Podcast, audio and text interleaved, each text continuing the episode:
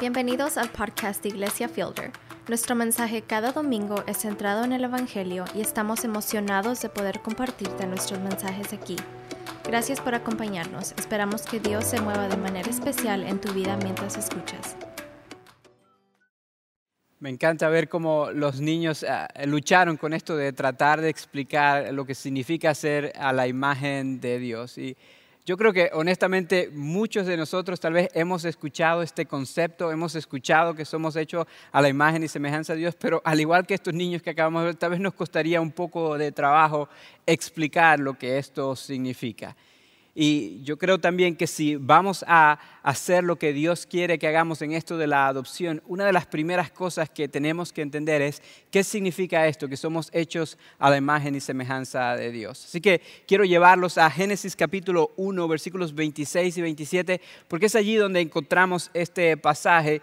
Y quiero que vean, esto es Génesis 1, es antes de que el pecado entrara en, el mundo y es cuando Dios está haciendo la creación. Y yo quiero que vean lo que dicen estos dos versículos. Dice así, y dijo, hablando de Dios, hagamos al ser humano a nuestra imagen y semejanza, que tenga dominio sobre los peces del mar, sobre las aves del cielo, sobre los animales domésticos, sobre los animales salvajes y sobre todos los reptiles que se arrastran por el suelo.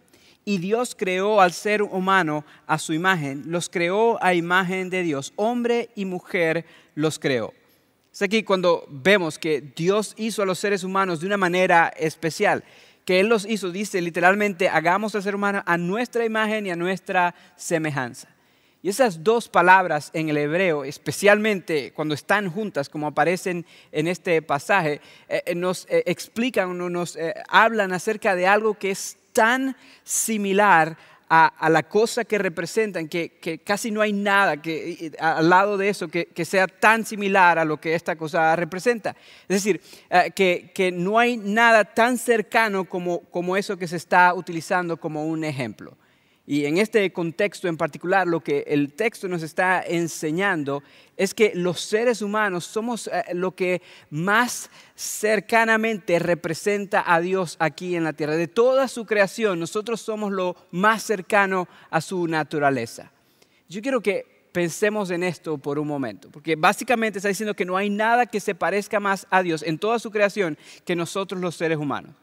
Y pensemos en esto porque yo no quiero que lo tomemos a la ligera, porque todos nosotros, los seres humanos, hemos visto algo en algún momento en la creación y hemos dicho, wow, si Dios hizo esto, ¿qué tan maravilloso puede ser nuestro buen Dios? ¿Cuán maravilloso es nuestro buen Dios? Por ejemplo, cuando estamos en un lugar oscuro y miramos el cielo y miramos las estrellas y vemos el firmamento, decimos, wow, qué maravilloso es nuestro Dios. Mira lo que Él hizo, mira su creación o cuando estamos tal vez en el tope de una montaña y vemos al vacío, vemos los valles y vemos las cosas tan pequeñitas debajo, debajo decimos, wow, Dios ha creado esto, ¿cómo será Dios si Dios hizo esto tan hermoso? Cuando vemos eh, eh, el cielo lleno de colores, cuando está anocheciendo, también eh, expresamos nuestro asombro y vemos que si Dios hizo esto, entonces Dios debe ser un Dios sumamente maravilloso. Cuando vemos el reino animal en toda su diversidad y lo inteligente que son los animales y cómo todo funciona, lo único que podemos decir es wow y, y saber que tenemos un Dios sumamente maravilloso. Y lo que este pasaje nos está enseñando es que de toda su creación, de toda su creación no hay nada que se asemeje más a Dios, que se haga más semejante a Dios que los seres humanos. Esto quiere decir, mis amados, que tú y yo somos una creación especial de nuestro buen Dios. Pero no solamente tú y yo, esto es cierto de todos los seres humanos. Todos los seres humanos fuimos creados a su imagen y semejanza. Dios en su majestad y en su grandeza nos creó a todos. Eh, personas de diferentes estaturas, personas de diferentes tipos de cuerpo, personas con diferentes rasgos faciales, personas que hablan diferentes idiomas, diferentes colores de piel. Dios nos hizo absolutamente todos a su imagen y semejanza. Es decir, que todos, a pesar de ser muy diferentes, de una forma u otra nosotros representamos la imagen de nuestro buen Dios. esto es algo que debería abrir nuestros ojos y nos, nos, debería hacer ver por qué la vida humana es tan importante. Por eso es que le dije la semana pasada que cuando hablamos de esto de la política, lo más importante es la dignidad de la vida humana, porque Dios valora y quiere la vida humana de una forma especial. Esto es lo que hace que nosotros los creyentes nos levantemos y defendamos a los niños que están en el vientre de su madre y que por alguna razón les quieren quitar la vida por medio de un aborto. Pero esto también debería hacer que nosotros nos levantemos como iglesia y que cuidemos de los niños que fueron criados, creados a la imagen y semejanza de Dios y no tienen un hogar todos los seres humanos, absolutamente todos, fuimos creados a la imagen y semejanza de Dios y por lo tanto somos una pequeña representación de Dios. Por eso debemos cuidar la vida humana. Lamentablemente nuestra sociedad no enseña eso. La sociedad enseña algo completamente diferente. Nuestra sociedad nos enseña que hay ciertas vidas que valen más que otras. La sociedad nos enseña que, que, que si un embarazo no es deseado por los o planeado por los padres biológicos del niño, entonces ese niño tal vez no vale tanto. La sociedad nos enseña que si un niño nace con algunas limitaciones físicas, emocionales o mentales, entonces ese niño no es tan especial como otros. La sociedad nos ha enseñado que si algún niño nace con un defecto físico, entonces ese niño no debe ser tan amado como otros. Por alguna razón nos, han enseñado algo que va en contra de la palabra de Dios. Porque este pasaje que acabamos de leer nos enseña claramente que todos los seres humanos fuimos creados a imagen y semejanza de Dios. Por eso es que la adopción es tan importante para nosotros. Como iglesia, nosotros queremos ser una iglesia que celebra lo que Dios celebra y una iglesia que lamenta lo que Dios lamenta.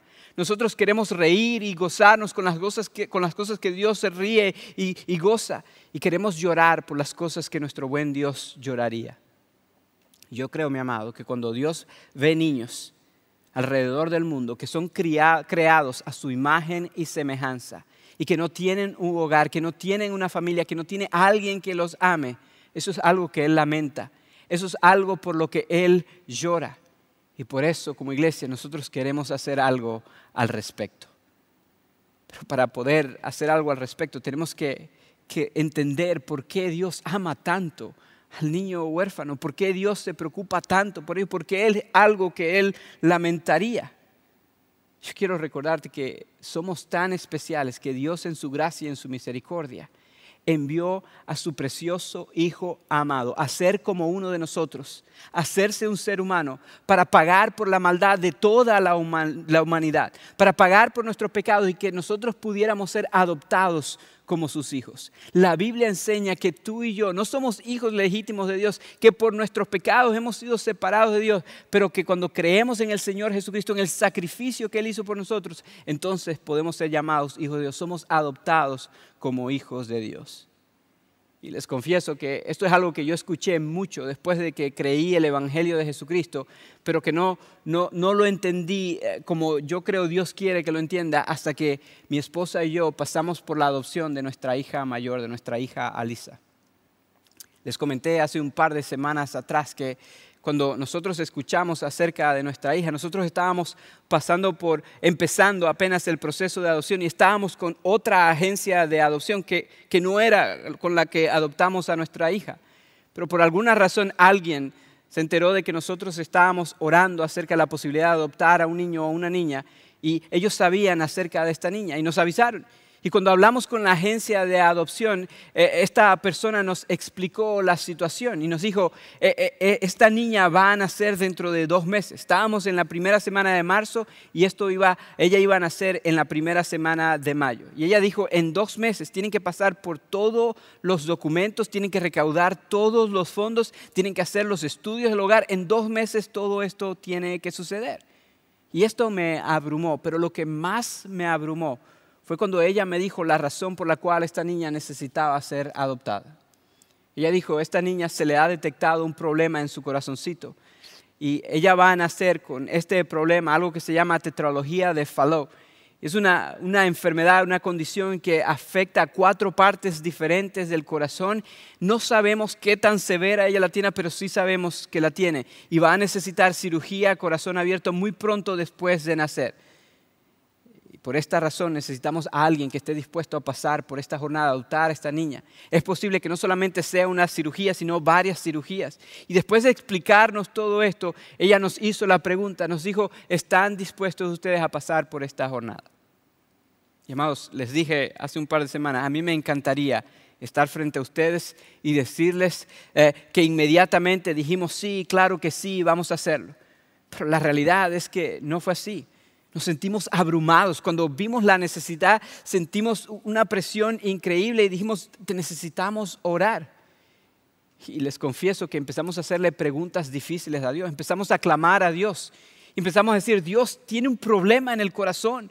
Dios necesita cirugía, corazón abierto. Dios, ¿qué pasa si no sobrevive de la cirugía? Dios, ¿qué pasa si no se le arregla el corazón del todo? Y teníamos un temor increíble. Y Dios obra de maneras interesantes. Esa misma semana yo estaba escribiendo un sermón para predicar en la iglesia que llevaba el título Jesús vivió una vida de sacrificio. Y estaba estudiando en los evangelios todo lo que Jesús sacrificó por nosotros, incluyendo el hecho de que estuvo dispuesto a morir en la cruz para pagar por mi pecado.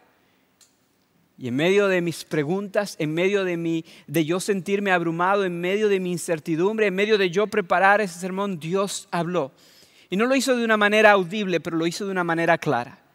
Y él dijo, hijo, tú tenías una condición mucho peor en tu corazón.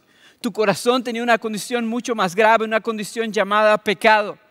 Y para que tú pudieras ser adoptado, no solamente tuviste que pasar por cirugía, no solamente yo tuve que arriesgar una, una, cirugía, yo tuve que arriesgar a mi hijo amado, quien tuvo que entregar su cuerpo y derramar su sangre para pagar el precio, para arreglar tu corazón y para que tú pudieras ser adoptado.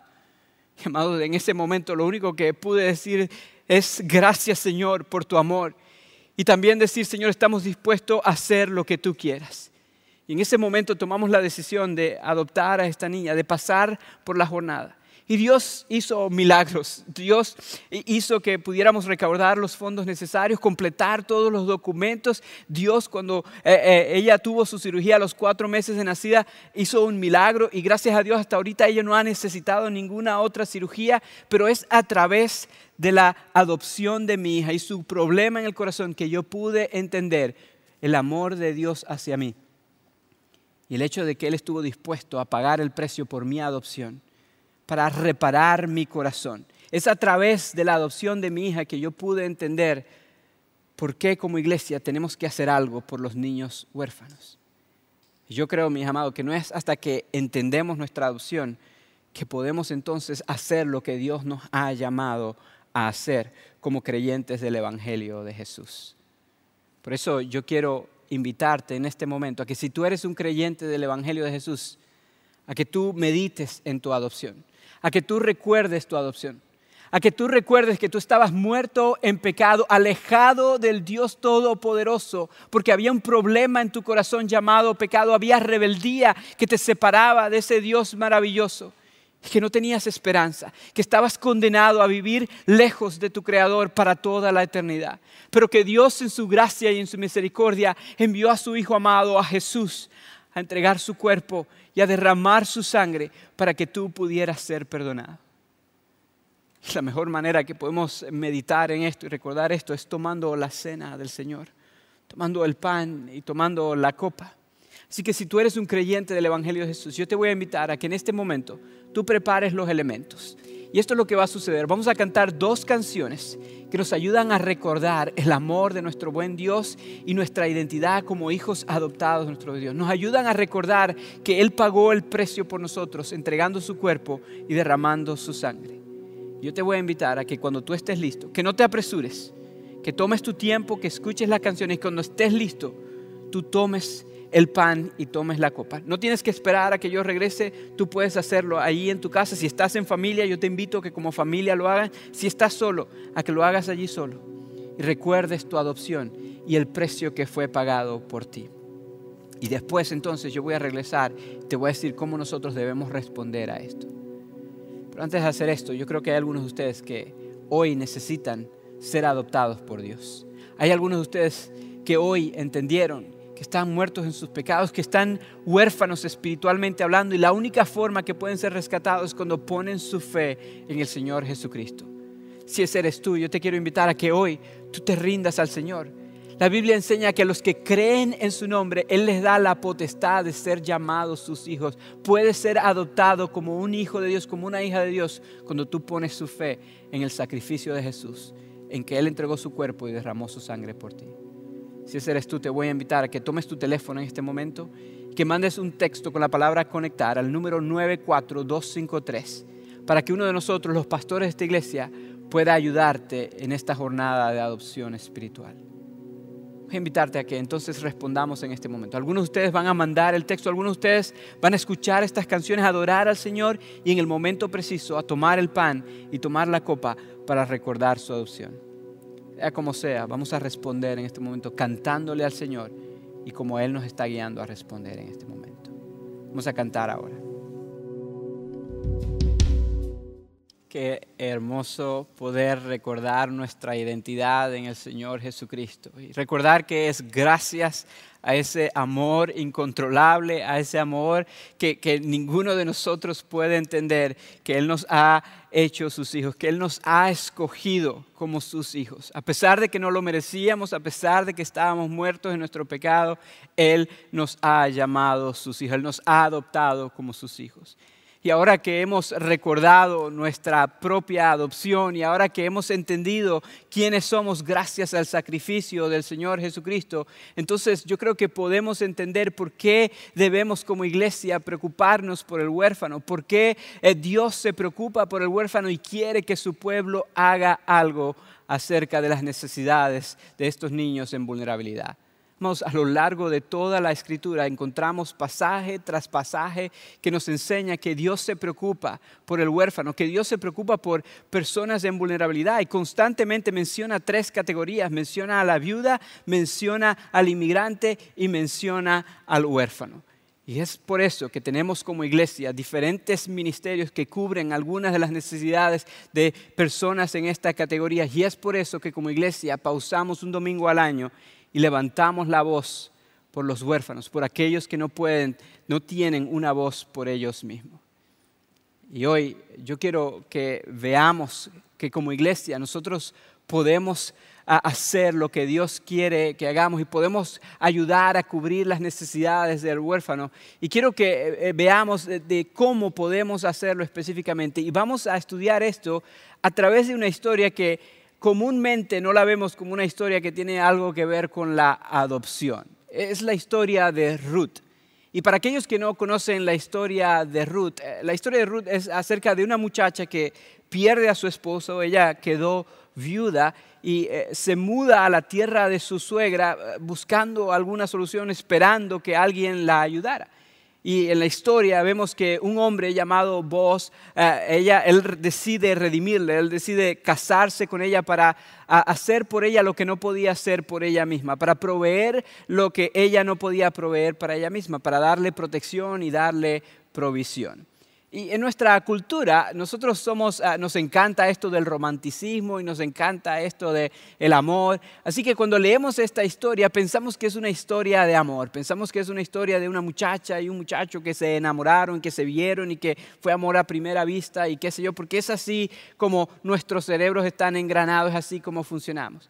Pero cuando vemos la historia en el contexto adecuado, dónde sucedió, cuándo sucedió y lo que se llevó a cabo, nos damos cuenta que esto no es tanto una historia de romance, una historia de amor, es más una historia que nos muestra cómo el pueblo de Dios puede cubrir las necesidades de aquellos que están en vulnerabilidad, de, estos, de estas categorías que acabo de mencionar, de, la viuda, del eh, inmigrante y del huérfano. Y porque hoy estamos hablando específicamente del huérfano, yo quiero que veamos cómo esta historia nos apunta a lo que la iglesia, el pueblo de Dios puede hacer específicamente por el huérfano. Para hacerlo, te voy a invitar a que abras tu Biblia ahí en el libro de Ruth y quiero comenzar leyendo los primeros cinco versículos del libro. Ah, nos ayudan a entender un poquito cómo se desarrolla la historia. Mira lo que dice Ruth 1 del 1 al 5, dice así. En el tiempo en que los caudillos gobernaban el país, hubo allí una época de hambre. Entonces un hombre de Belén, de Judá, emigró a la tierra de Moab junto con su esposa y sus dos hijos. El hombre se llamaba Elimelech, su esposa se llamaba Noemí y sus dos hijos Magilón y Quilión, todos ellos efrateos de Belén de Judá. Cuando llegaron a la tierra de Moab se quedaron a vivir allí.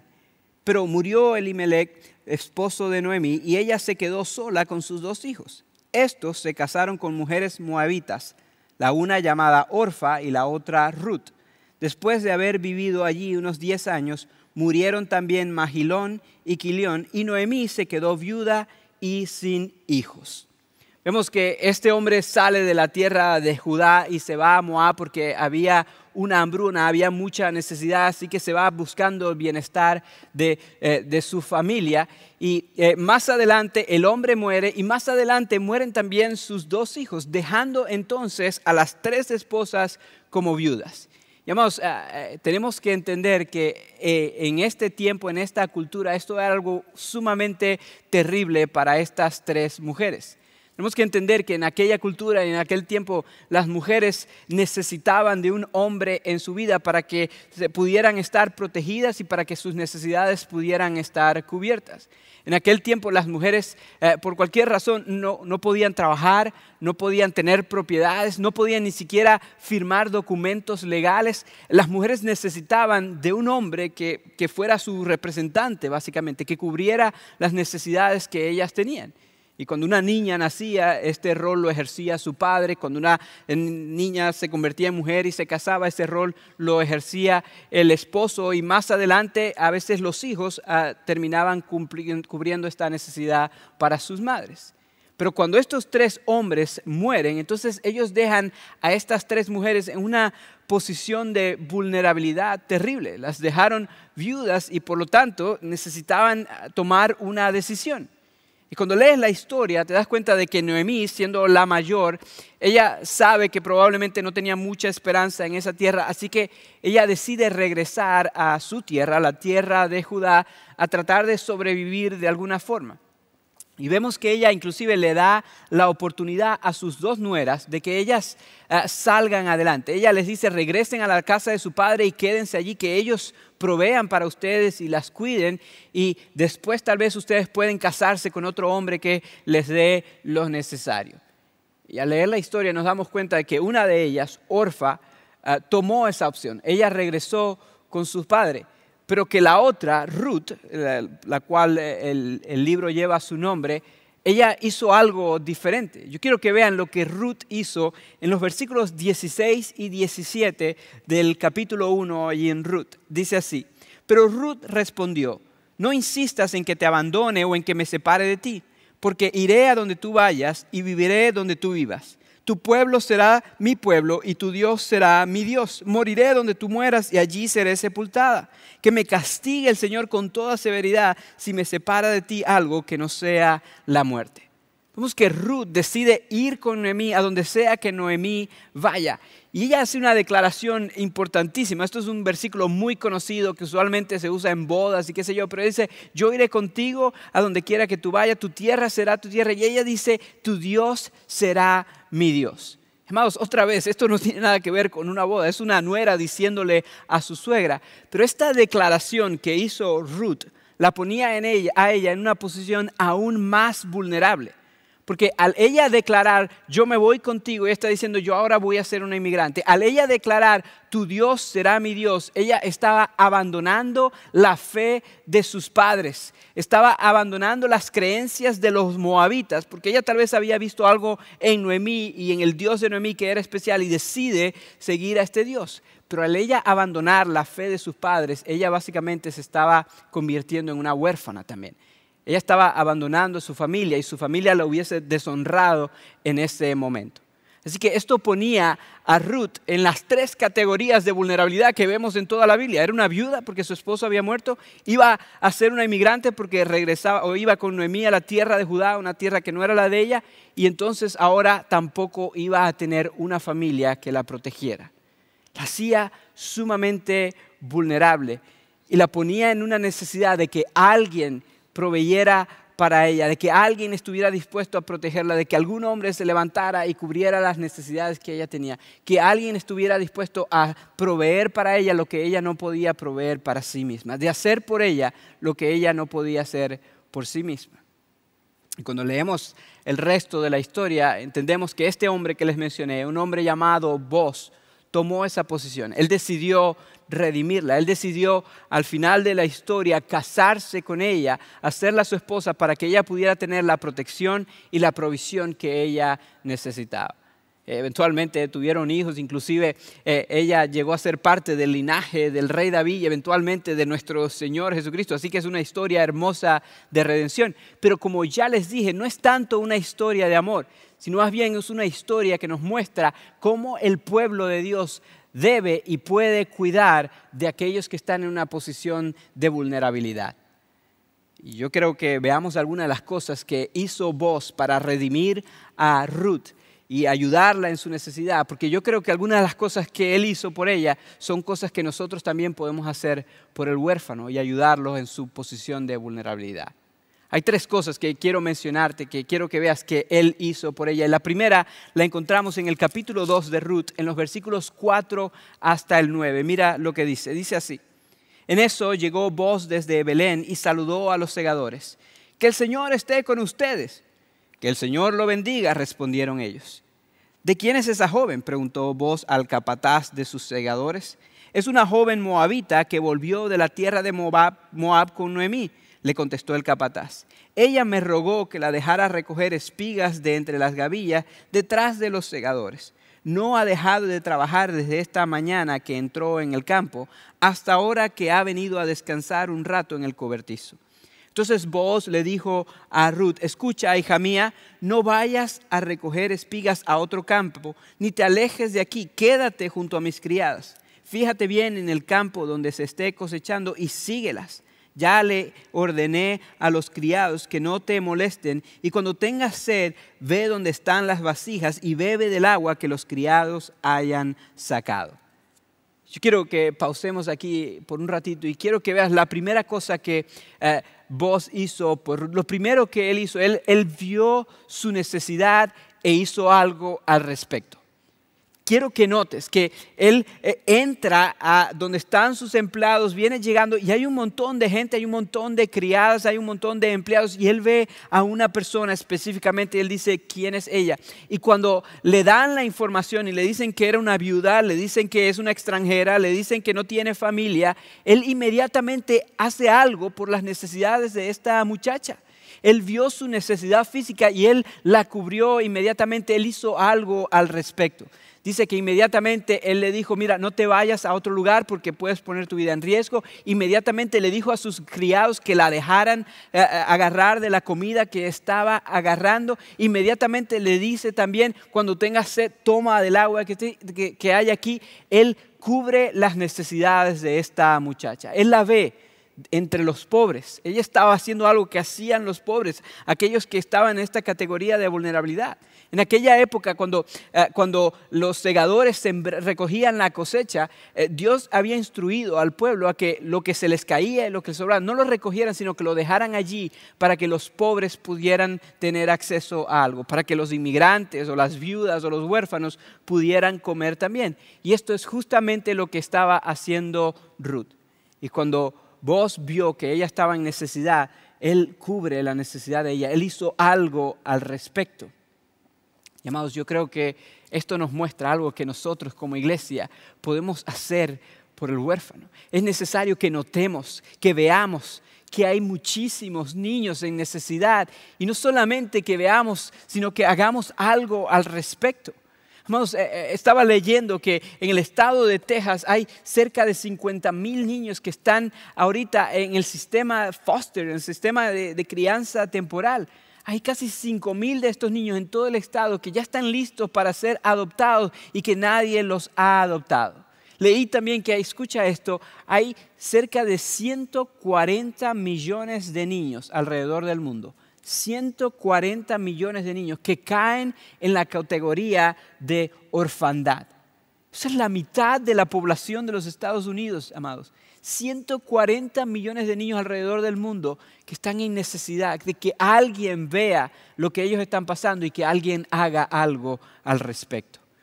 Amados, cuando entendemos que nosotros hemos sido adoptados por nuestro buen Dios, cuando entendemos que Dios se preocupa por el huérfano, entonces nosotros tenemos que entender que somos llamados a hacer algo por las necesidades de estos niños. Más adelante te voy a hablar de cómo tú puedes ayudar.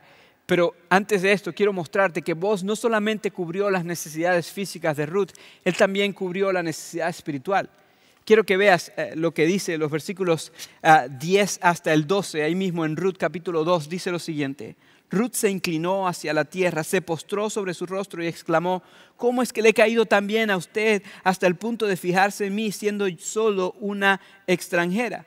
Ya me han contado, le respondió vos, de todo lo que has hecho por tu suegra desde que murió tu esposo. Cómo dejaste padre y madre y la tierra donde naciste y viniste a vivir con un pueblo que antes no conocías. Que el Señor te recompense por lo que has hecho. Que el Señor, Dios de Israel, bajo cuyas alas has venido a refugiarte, te lo pague con creces. Yo quiero que notes que vos no solamente cubrió la necesidad física, sino que inmediatamente Él también le mostró quién es el Dios de esperanza cuando Ruth dice, ¿por qué se ha fijado en mí? ¿Por qué quiero, quiere ayudarme? Él no dice, es que yo soy un buen hombre y quiero ayudar a los necesitados. Él no dice, es que yo tengo mucho dinero, así que voy a ayudarte. Él no dice, es que yo quiero que otros vean lo bueno que yo soy. Él inmediatamente apuntó a Ruth al Dios verdadero, al Dios de esperanza. Él sabía que por mucho que él ayudara físicamente hablando, Dios podía darle algo que él no podía darle. Dios podía darle una seguridad una esperanza que él no podía proveer para ella. Y por eso dice, tú te has refugiado en el lugar correcto, tú has venido a refugiarte en el Dios Todopoderoso, en el Dios de esperanza. Él le muestra quién es el Dios de esperanza. Y amados, como iglesia, tú y yo tenemos la oportunidad de ayudar a niños a encontrar esperanza eterna, a encontrar esperanza verdadera, a encontrar esperanza segura. Porque es una cosa cubrir las necesidades físicas de un niño, pero es más importante ahí aún cubrir la necesidad espiritual de estos niños y apuntarlos al Dios de esperanza, al Dios que puede darles protección y provisión para toda la eternidad, apuntarlos a la esperanza del Evangelio de Jesucristo yo, estoy agradecido por familias de, otras creencias que ayudan a niños en orfandad y que les proveen un hogar y que les proveen eh, eh, para sus necesidades físicas.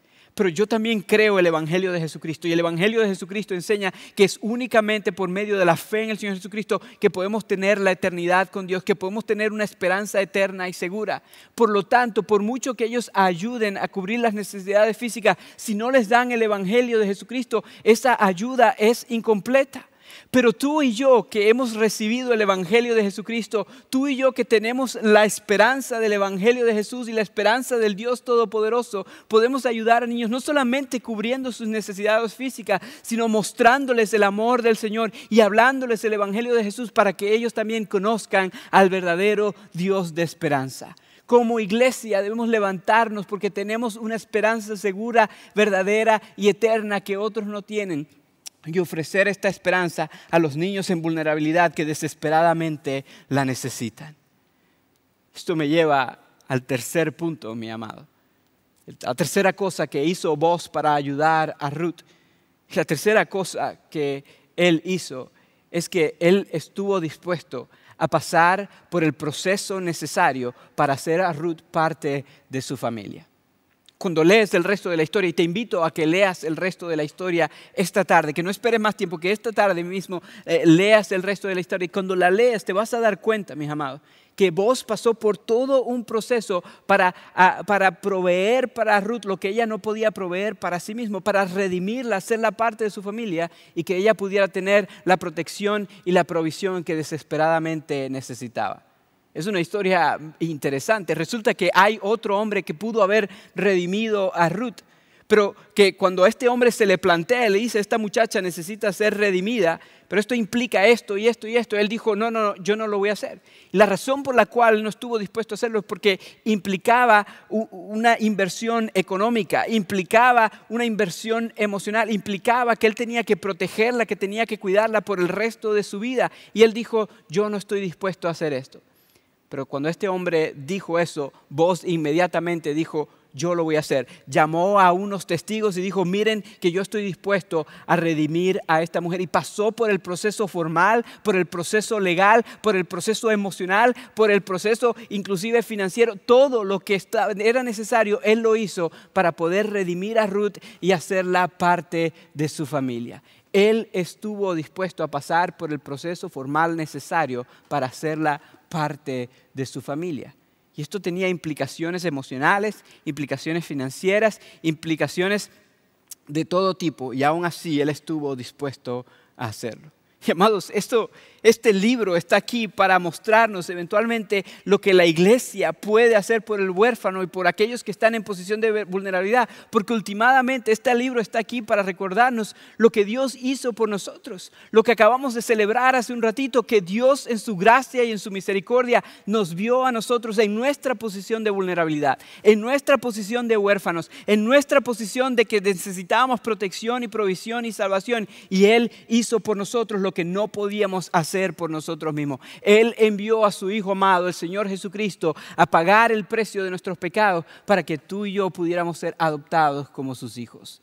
Esa historia está allí para recordarnos el maravilloso mensaje del Evangelio de Jesús. Y el mensaje del Evangelio de Jesús no es algo solamente que debemos inhalar, sino es algo que debemos exhalar.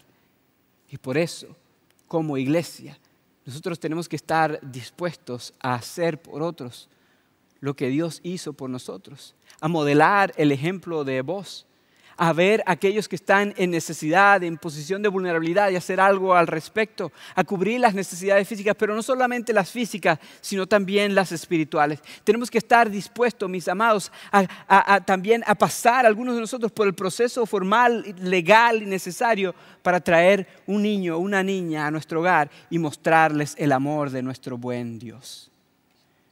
Ahora, yo, yo no soy inocente, yo sé que no todos nosotros somos llamados a adoptar niños. Pero yo quiero que sepas que aunque no todos somos llamados a adoptar niños, todos somos llamados a hacer algo por el huérfano. Y hay muchas formas como tú puedes ser parte de esto. Hay muchas formas como tú puedes ayudar al huérfano pero también sé que hay algunos de ustedes que sí son llamados a adoptar y en un momento voy a hablar con ustedes. Pero ahorita yo quiero hablar a aquellos de ustedes que tal vez piensan, yo, no hay manera de que yo pueda adoptar, no, no es posible que yo lo haga, pero que sí pueden hacer alguna otra cosa. Si ese eres tú, yo te voy a invitar a que en este momento tú tomes eh, tu teléfono y que mandes un texto con la palabra adopta al número 94253. Y al mandar ese texto, quiero que sepas, vas a recibir un link donde eh, vas a encontrar varias cosas eh, y hay tres opciones básicamente. Y te voy a invitar a que te enfoques en la que dice sirve o da. Porque tú en este momento, tú puedes servir a familias que están pasando por el proceso de adopción. Tú puedes darle clic allí, hay una forma que te va a llenar, tú puedes escoger español y te va a llegar la forma en español. Y hay varias cosas bien prácticas que tú puedes hacer para ayudar a familias que están en necesidad.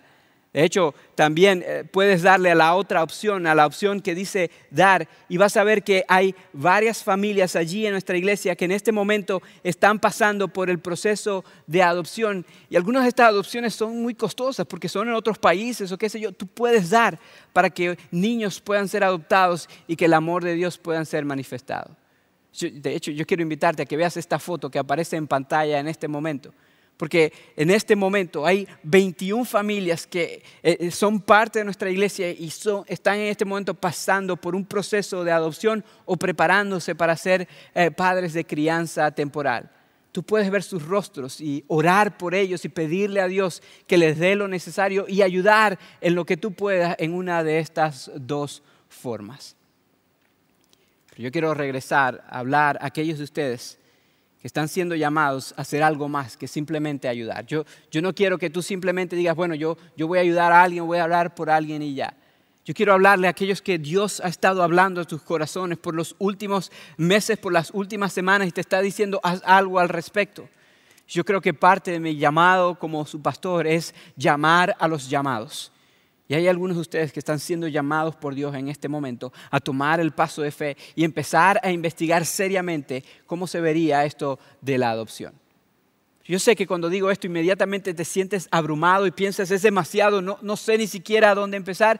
Cuando escuchas hay 50 mil niños en el estado de Texas, tú piensas yo no puedo hacer tanto, eh, yo, yo no puedo hacer mucho. Cuando escuchas que hay 140 millones de niños alrededor del mundo que caen en la categoría de orfandad, tú dices eso es demasiado, ¿qué puedo hacer yo?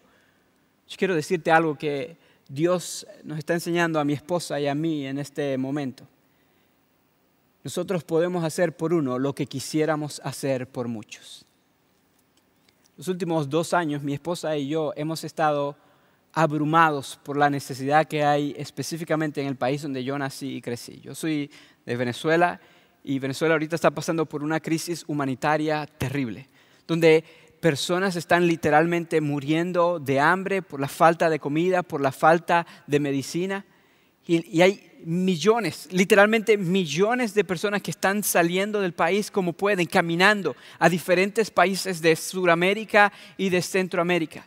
Y esto ha creado una crisis humanitaria no solamente en Venezuela, sino ahora también en los países vecinos, porque hay miles y miles y miles de personas que están viviendo en las calles.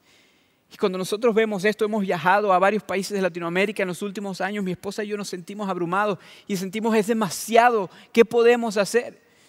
Pensamos que no podemos hacer mucho. Pero este año Dios nos mostró y nos ha dicho claramente que podemos hacer por uno lo que quisiéramos hacer por mucho.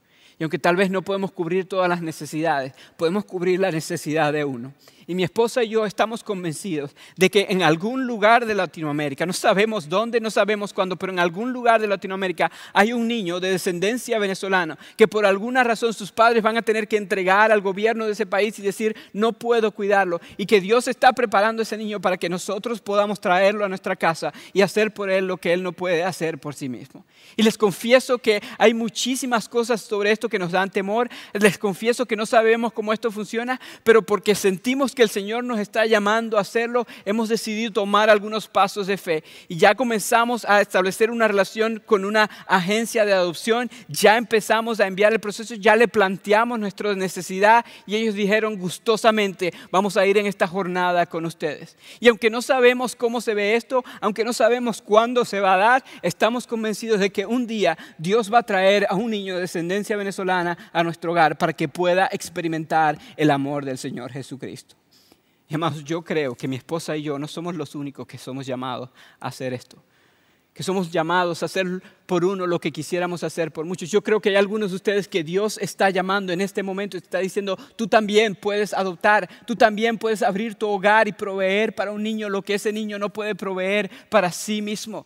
Yo creo que hay algunos de ustedes que inclusive, al igual que nosotros, van a regresar a su país de origen y en medio de la necesidad ustedes van a mostrar el amor de Cristo Jesús a un niño en ese país y a las personas a su alrededor van a poder verte a ti exhalar el Evangelio de Jesucristo de una manera única y de una manera especial. Yo estoy convencido, mis amados, que Dios quiere utilizar a la iglesia Fielder, a personas de, nuestra iglesia para regresar a diferentes países de Latinoamérica y poder traer niños a, que ellos puedan experimentar un hogar y experimentar el amor de Dios. Yo estoy convencido de que hay personas en nuestra iglesia que aunque no pueden, tal vez ellos adoptar, van a decir nosotros apoyamos a esta persona y van a dar y van a orar para que otras personas puedan adoptar niños pero requiere que tú tomes el paso de fe. Requiere que tú estés dispuesto a ir en la jornada, que tú recuerdes tu adopción, que tú recuerdes que Dios te vio en tu necesidad y que hizo algo al respecto, que Él te mostró dónde encontrar esperanza. Y que Él hizo todo lo necesario para que tú pudieras ser adoptado como su hijo y como tu hija. Y que por lo tanto tú estés dispuesto a hacer eso por alguien más. Así que en este momento yo quiero invitarte a que tomes el paso de fe ya a que no esperes más, a que no sigas diciendo después o a ver qué más dice Dios, a que en este momento tú tomes un paso de fe.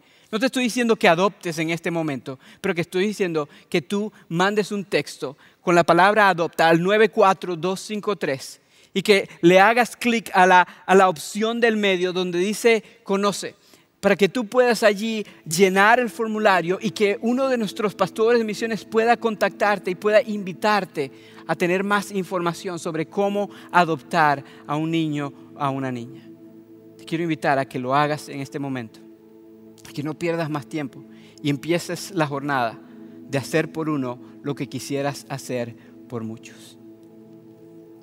Ahorita estamos a punto de terminar el servicio y vamos a cantar una canción declarando una bendición sobre ti y sobre tu familia. Al escuchar esta canción, yo te voy a invitar a que tú medites en las bendiciones que has recibido, en lo bueno que Dios ha sido contigo, comenzando con el hecho de que Él te ha adoptado como su hijo, como su hija. El meditar en esto, yo te invito a que tú estés dispuesto a responder como Dios te haya mostrado en este servicio para ayudar a cubrir las necesidades del huérfano. Sea como sea, yo te invito a que tú respondas en este momento. Vamos a cantar después de cantar, entonces vamos a dar gracias a Dios por su maravilloso amor. Vamos a cantar ahora.